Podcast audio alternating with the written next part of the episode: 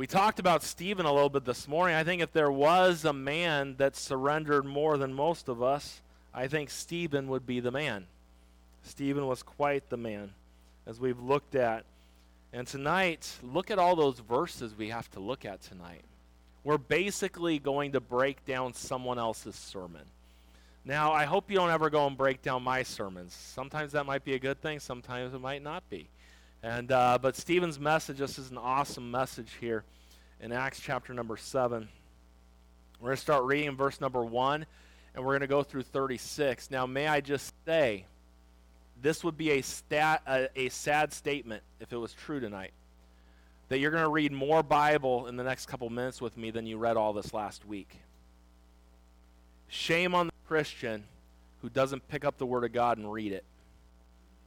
Shame. There are people all around the world that wish they had a Bible, and you have the Word of God. You might say, I'm not a great reader, then listen to it. You have that capability. Get in the Word of God. And so, some of you, this might be more Bible than you've done all year long, and I won't even get into that tonight. Say, I, I there's got to be part of Brian's message, too, not just Stephen's message tonight. Verse number one. Now, if you remember, let's go back into chapter number six to remind us from last week, because some of you don't remember what you ate for lunch today, so I don't expect you to remember last Sunday night. I get it. I don't even know if it weren't for the fact that we were in the last few verses, I wouldn't remember where we were either. And so, verse number 12 says, And they stirred up the people, and the uh, verse number 11. It's uh, verse 10. Let's go up to 10. 10's a good spot. And they were not able to resist the wisdom and the spirit by which he spake. This is Stephen. And they subverted men, which said, We have heard him speak blasphemous words against Moses and against God. And they stirred up the people and the elders and the scribes, and came upon him and caught him and brought him to the council.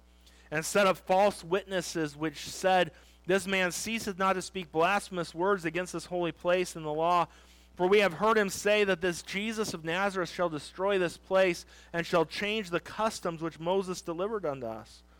And all that sat in the council looked steadfastly on him, saw his face as it had been the face of an angel. He is before the Sanhedrin, the high priest here. Literally, he's not going to be able to defend himself. They've brought in false witnesses in all reality, it is setting up for Stephen to be killed for his faith. That's what is set up before us. He could have cowered behind that, he could have been in fear about it. And um, I mentioned this morning, we went through those verses on persecution this morning. Second service, the Lord started working on me about a new thought in that passage that I'm going to work on a sermon from, and that happens at times. I would really love the Lord to like work on me on Tuesday on that thought, so it'd be ready for Sunday, not Sunday in the second service. Sometimes it becomes the first service. That's okay because I can get it get it going, but literally in the second service. If you see there in verse number 14, it tells us in 1 Peter where we were this morning. Sorry, in case you've lost my train of thought. As I said, it's all mush up here anyway, so it's just all blending together.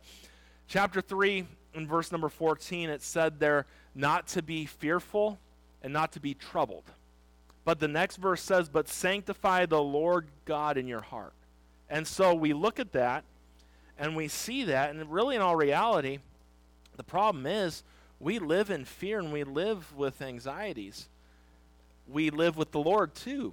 But the Bible says that we're supposed to sanctify. And being sanctified, that's being set apart. So, what we have to do, if we are going to stand when our day comes, and why Stephen was able to stand here was he wasn't looking at what they could do to him or the anxiety of being in front of that group. He set the anxiety and set the fear to the side, and he set apart his heart, his mind on the Lord. And when you got fear and you got anxieties going through your, going through your mind and going through, it's hard to focus on what you're supposed to do. That's why we got to remove those, set apart, and open up our hearts to the Lord and let Him work. And then we'll be able to give an answer to every man that asks us the hope that's in us with meekness and fear, as the scripture says. So Stephen is not going to make it out of this. He's probably not going to, and we don't see him come here to defend himself. I think he's thinking if I'm going to go out, I'm going to go out in a blaze. I don't think it was quite like that. Stephen wanted people to turn to Christ. That was his goal. Stephen is a great Christian that gave his life to the gospel. And I sincerely believe, as I said this morning, we might not have had the Apostle Paul if it were not for this life being taken. Verse number 1 of chapter 7 says, and get ready, we're reading 36 verses, but you can deal with it. Some of you need to do more Bible reading each day. So here we go. Then said the high priest, Are these things so? Did you really do all these things they're saying, the blasphemy and things? And he said, I love, he doesn't even answer the high priest. And I, you remember how there's one time that Paul, he, um, he didn't realize, he spoke back against the high priest, and they're like, Don't you realize that you're speaking to the high priest? And he didn't recognize him as the high priest. I sincerely believe he didn't recognize him as the high priest because he's not the high priest. The high priest is in heaven at this time. The high priest has already made intercession for the saints. And so he doesn't even, he addresses everyone there. Verse 2 says, And he said, Men, brethren, and fathers, hearken. The God of glory appeared unto our father Abraham when he was in Mesopotamia before he dwelt in Charan, and said unto him, Get thee out of thy country and from thy kindred and come to the land which I will show thee. Then came he out of the land of the Chaldeans and dwelt in Charan, and from thence, when his father was dead, he removed him into this land wherein ye now dwell. And you see, just a thing to remind you, God never told Abram to take his dad with him or his or Lot. Now, Lot at the end of the day made his own decisions, and Lot had to pay the consequences of that. But if Abraham would have obeyed God, Lot would have never been there in the first place. That's a thought there for you. And uh, Abram, his dad was a stumbling block in his life. He was supposed to get away from all of that. And once his dad died, he went to where God told him to go. Verse 5 says, And he gave him none inheritance in it, no, not so much as his foot on, his foot on, yet he promised that he would give it him for a possession and to his seed after him while he was yet had no child. And God spake on this wise that his seed should sojourn in a strange land, and that they should bring them into bondage and entreat them evil four hundred years. And the nation to whom they shall be in bondage will I judge, said God. And after that shall they come forth and serve me in this place. And he gave him the covenant of circumcision. And so Abraham begat Isaac and circumcised him the eighth day, and Isaac begat Jacob, and Jacob begat the twelve patriarchs. So you see, what is he doing here? Stephen is going all the way back to Abraham. Very smart place to go with this group of people. Verse number 9. And he goes from them to Joseph. And the patriarchs moved with envy, sold Joseph into Egypt, but God was with him and delivered him out of all his afflictions, and gave him favor and wisdom in the sight of Pharaoh, king of Egypt, and he made him governor over Egypt and all his house. Now there came a dearth over all the land of Egypt and Canaan, and great affliction, and our fathers found no substance. And when Jacob heard that there was corn in Egypt, he sent out our fathers first. And at the second time, Joseph was made known to his brethren, and Joseph's kindred was made known unto Pharaoh. Then sent Joseph and called his father Jacob to him, and all his kindred, threescore and fifteen souls. So Jacob went down into Egypt and died, he and our fathers, and were carried over into Sychem and led and laid in the sepulchre of Abraham, bought for a sum of money of the sons of Amor, of the father of she- and Shechem. But that's the New Testament way, the Greek way of saying it there. But when the time of the promise drew nigh, which God had sworn to Abraham, the people grew and multiplied in Egypt. Till another king arose, which knew not Joseph. The same dealt subtly with our kindred, and evil entreated our fathers, so they cast out their young children to the end that they might not live. In which time Moses was born. I love it. He goes from Abraham to Joseph to Moses. They revered Abraham. They revered Moses. They revered Joseph. And look what it says in which time Moses was born and was exceeding fair and nourished up in his father's house three months. And when he was cast out, Pharaoh's daughter took him up and nourished him for her own son. And Moses was learned in all the wisdom of the Egyptians and was mighty in words and in deed. And when he was a full 40 years old, it came into his heart to visit his brother and the children of Israel. And seeing one of them suffer wrong, he defended him and avenged him that was oppressed and smote the Egyptian, for he supposed that his brethren would have understood how that God by his hand would deliver them, but they understood not. And the next day he showed himself unto them as they strove, and would have set them at one again, saying, Sirs, we are brethren. Why do ye wrong one to another? But he that did unto his neighbor wrong thrust him away, saying, Who made thee a ruler or a judge over us? Wilt thou kill us as thou didst the Egyptian yesterday? Then fled Moses at this saying and was a stranger in the land of Midian, where he begat two sons. And when 40 years were expired, so Moses is 80 years old after he's, he hasn't even gone back into Egypt, and he's 80. And some of you think, 80? Yeah, 80. Do you know God has plans for you in your later years in life? He does. He does. As long as you're breathing, you must have something to do for the Lord, right? Because if you're not breathing, you can't do anything else for the Lord here. Let's keep on going. It says, And when his forty years were expired, there appeared to him in the wilderness of Mount Sinai an angel of the Lord in a flame of fire in a bush. When Moses saw it, he wondered at the sight. And when he drew near to behold it, the voice of the Lord came unto him, saying, I am the God of thy father, the God of Abraham, the God of Isaac, the God of Jacob. Then Moses trembled and durst not behold. Then said the Lord to him, Put off thy shoes from thy feet, for the place whereon thou standest is holy ground. I have seen, I have seen the affliction of my people, which is in Egypt, and I have heard their groanings, and have come down to deliver them, and now come, I will send thee into Egypt. This Moses, whom they refused, saying, Who made thee a ruler and a judge, the same did God set to be a ruler and deliver by the hand of the angel which appeared to him in the bush. He brought them out after he had showed wonders and signs in the land of Egypt and the Red Sea and the wilderness 40 years. Some of you think I'm a long winded preacher, but I tend to say that Stephen is a long winded preacher as well. Let's have a word of prayer, and we're going to look at the f- part number one of Stephen's message. Father, we love you. We thank you for the time that we have tonight. I pray that you guide us and help us. We need you. We love you. We thank you for who you are. Bless the time that we have. In Jesus' name I pray. Amen. We saw as chapter 6 closes, we saw Stephen was falsely accused, and he's basically there with the Sanhedrin, and he's been accused of these things. But what I love to see is that Stephen knew the Word of God so well. You know, in all reality, Stephen didn't right there in front of all those people that day open up his Bible and just go through the Bible. Stephen knew the Word of God. And may I just put a little plug in your mind tonight? You should know the Word of God. Say, Pastor, I just can't. Oh, you know whatever songs you want to know and you know whatever you want to know. If something's important to you to know, guess what?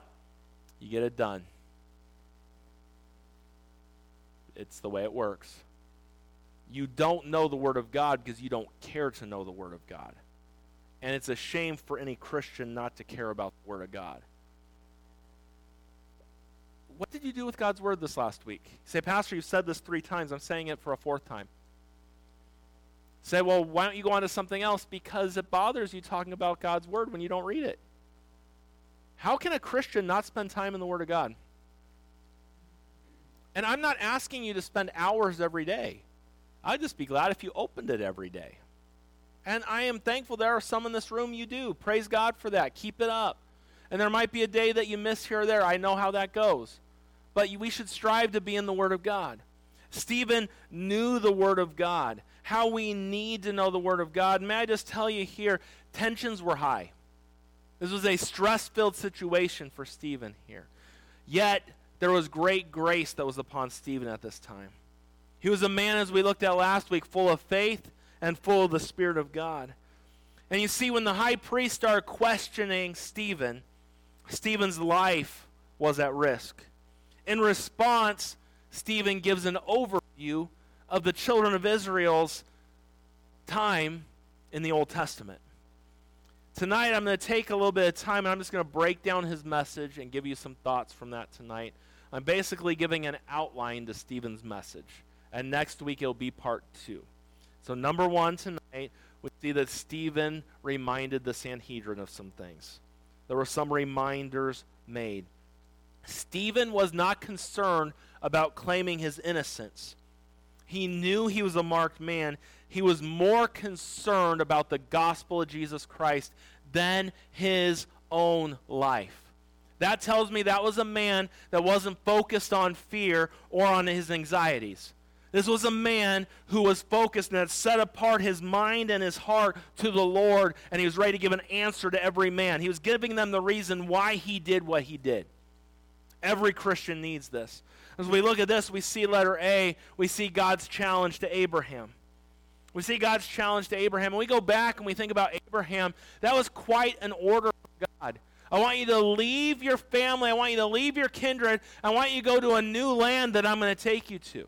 And when we think about those things, we know that where he was, there was a lot of pagan gods. It was not the place. God would not be able to use Abraham like he wanted to if Abraham stayed in that place. He called him out of that place. And that's where we see there's a lot of distractions in this world today. We're not called to be in this world, but we're not of this world. And God challenged Abraham, you need to go out. And faith for the Jews began with Abraham's decision to follow God. Did it take him some time? It took some time, but he followed God.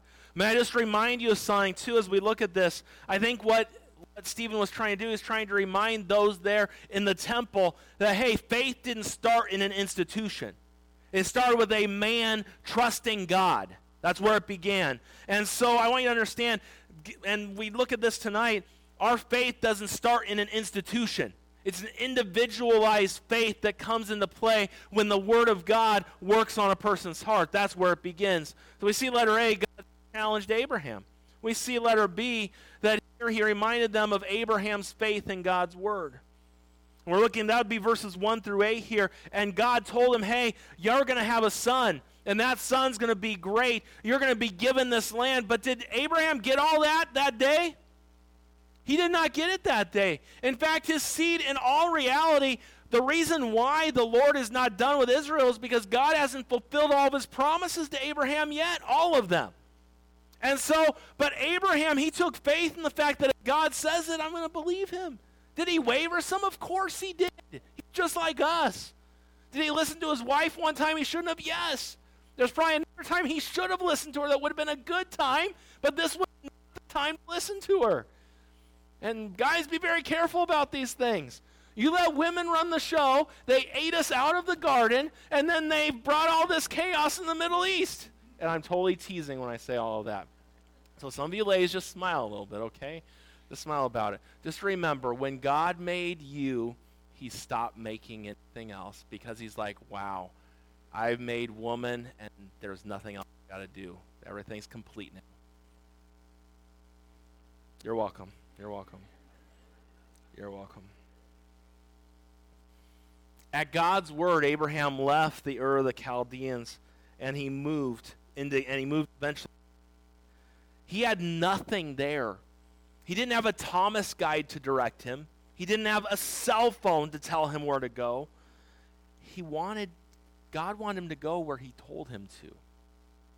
Think about that. You get in the car. To start driving. Where am I going? Just shut up and drive.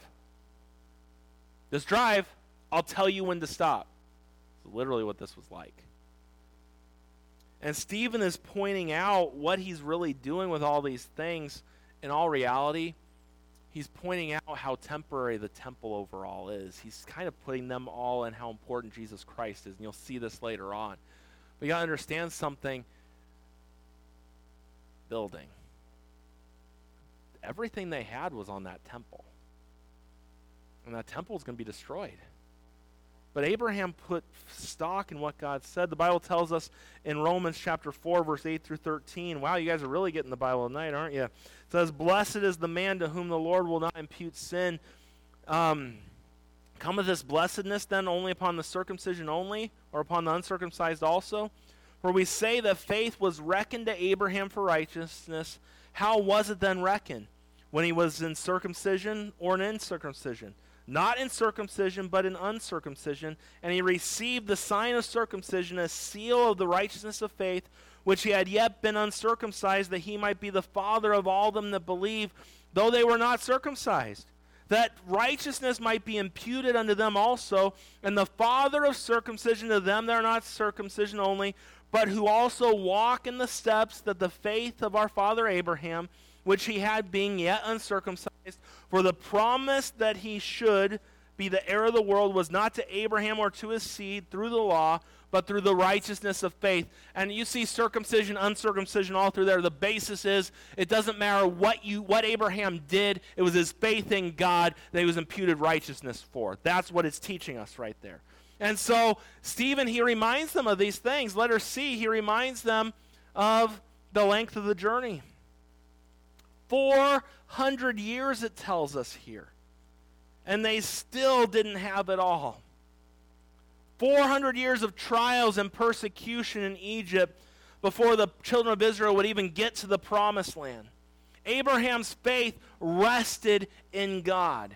And, and you got to understand something faith is what it's all about. We all want to see it, but that's not faith. Faith is the evidence of things hoped for, the evidence of things not seen. That's what faith is. And without faith, it's impossible to please God. For he that cometh to God must believe that he is, and he's a rewarder of them that diligently seek him. We see, number one, that he reminds them about Abraham and his faith. Number two, we see that Stephen, he reasons with the Sanhedrin now. And as he reasons with them, what's he reasoning to them about? Joseph. Not only did he want to remind them of some things, but now he's talking about Joseph to them. What are some things that we see about Joseph here? We see, first of all, letter A, that Joseph was rejected by his brethren.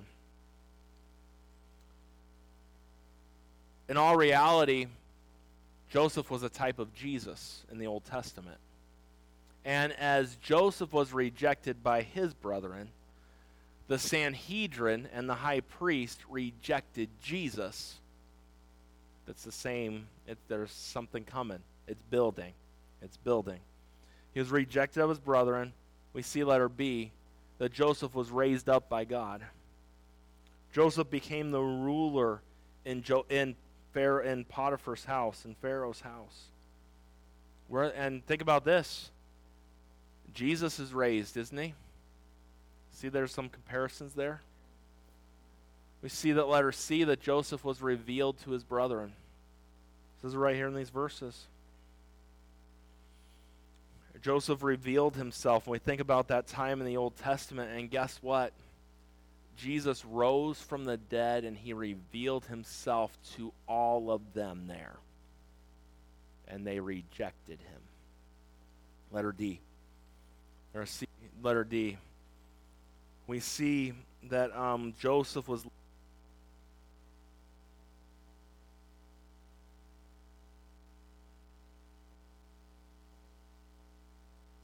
about that. Do you remember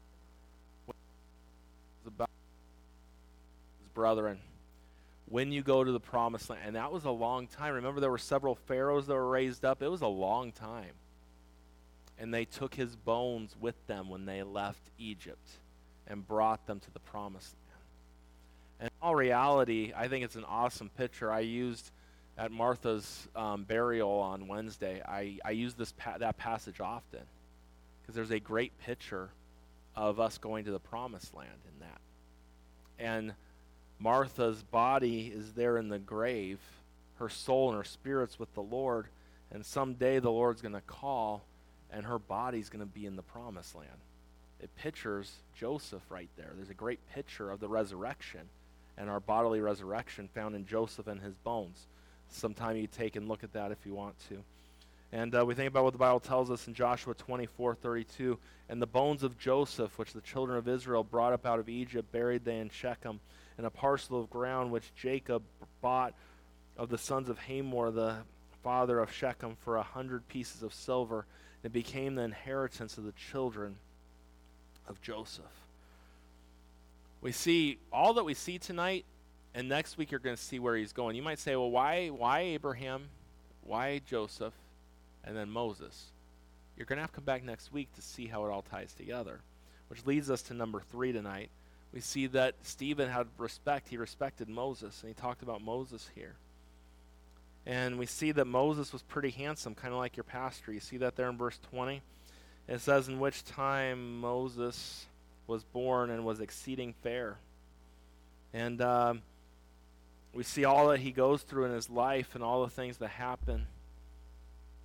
We see the fact that the people, their letter A, the people grew in Egypt.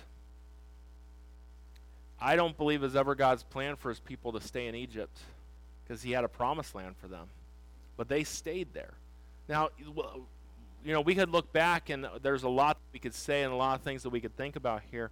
Why did they stay? They went there because of the famine, right? And God used Joseph for them there. But it almost seems to me like God had to bring some persecution along to get them to leave and want to leave. They, lo- they were comfortable there. Doesn't it kind of remind you of the book of Acts in the early church? They were comfortable in Jerusalem, and the persecution helped them spread out. You know, sometimes God allows things in our lives and into, into these people's lives to get them where they're supposed to be. And I believe that's the case.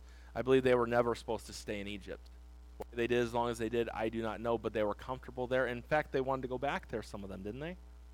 And so the people grew in Egypt, and Abraham's descendants grew and multiplied there, and there finally rose up a king who did not know Joseph.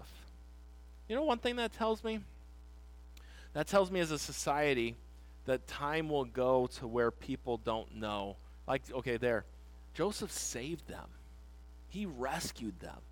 If there was no Joseph in all reality, there would have been no Egypt or any place else.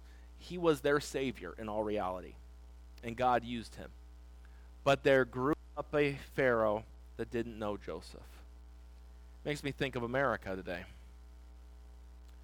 even our forefathers, they were not all Christians. If you want to claim they were all Christians, you have rocks in your head, okay? They were not all great, good, godly men. There were some good, godly men there, just like there always are in different places and things like that. But one thing is, I believe they all feared God enough. And you look at the writings from the beginning, we're getting to the day to where the president and those in Congress, they don't know God. And it's a scary thing in a nation when you forget God, just as Egypt forgot Joseph. It's a scary day. And that's where we're at. We're right there. People think they have all the power. They sound like Pharaoh all over again. They have no power if it were not for God. The people grew in Egypt. The people also, let her be, we see the fact they cried out to God. Why did they cry out? They only began to cry out when they were in bondage. We don't see any place before that that they cried out. It took a Pharaoh that knew. And I love the fact that God can take the messes of this world and things that happen, He can make them work for good. It was good for the children of Israel to get out of Egypt. But being in slavery is not good but the result was good to get them out of there. People cried to God. And we know that Pharaoh murdered all the firstborn males and would throw them in the Nile River. And may I just remind you, we think the Holocaust was bad. Go all the way back there. Look at what Nebuchadnezzar, Nero, lots of different people have done to Jews. They've been hated for a very long time. And it's wrong and it should have no place and as Bible believing Christians, I don't agree with everything the Jews do, but they are God's people. And they should be, and this is the thing, it doesn't make them saved. They have to get saved just like us. Don't think they have a special mark on salvation because it doesn't matter if you're circumcised or uncircumcised. But people need to treat Israel better than what they do. We see the people cried out to God, let her see. We see God raised up Moses. He was born in Egypt. And you think, what a terrible time for Moses to be born. Man, what faith his parents had. The fact that they raised this child up in the midst of what was going on in the city. The fact that they could take their baby and place him in a little a little ark. Really, it was a little ark, is what it was. It's amazing what an ark can do, right? And aren't you grateful for your ark tonight? your little boat, Jesus? I'm sure grateful for my ark. But he gets, and isn't it just amazing that Pharaoh's daughter's out there right at that time? And isn't it just amazing that Moses' sister comes right at the right time and says, Hey, I, I, I'll get one of the Hebrew ladies to. Moses' mother gets rewarded enough, she's getting paid to take care of her own son. Think about that one. That her faith was really blessed and rewarded there, wasn't it? And so he was born there. He also, the Bible tells us, letter D, he was schooled there and he was schooled there and he wasn't understood by his brethren. They didn't get it. Moses goes out, and this is another thing. Moses felt God's call on him, didn't he? He did. The Bible tells us this right here. But just because you've been called doesn't mean it's the right time. One of the things I am glad that I waited when I when I got right out, I knew God called me to pastor when I was young. When I was 17 years old, I knew God called me to pastor. And I remember I've graduated Bible college and things. I'm 22 years old and I'm ready to charge hell with a squirt gun and go pastor. And the advice from several pastors, they told me, You're not ready. What do you know? How do you know if I'm ready or not? I'm glad I listened because it was God's will, but I'm glad I waited for God's timing. Because look at what he opened up. What if I would have rushed it? Moses rushed it, and the people weren't ready. Moses thought they're ready for a deliverer. No, they're scared. Oh, you're, oh, don't get mad at me, Moses. You might kill me like you did this guy. Who do you think you are? It's like, I know who I am. I know who's God, God's called me to be. But it wasn't his time and God had to take him from there. And he got to spend 40 years full of knocks out in the middle of the desert. Moses was a stubborn guy. It took him a long time to learn these lessons. I'm just glad I wasn't there. I'd still be in the desert. He was misunderstood. They didn't get it. Man, do you see a common theme with all these people? He was misunderstood by his brethren. Stephen's going somewhere about Jesus. I don't know if you can tell that yet. You can see where the message is going. Next, what else do we got there? We see that Moses was trained in the desert. 40 years in the desert. And think about this. And then he got to spend 40 more years in the desert. Poor Moses. He got all those people to lead and and they were they were terrible. And he got to spend 80 years in the wilderness. And he got to see the promised land. He just didn't get to go in it. He was trained there. God did a working in him. God prepared him. That'd be pretty crazy being an 80 year old man going back into Egypt before Pharaoh. We see next and lastly that Moses was called and used by God. God came to him in the bush. God used him in a great way.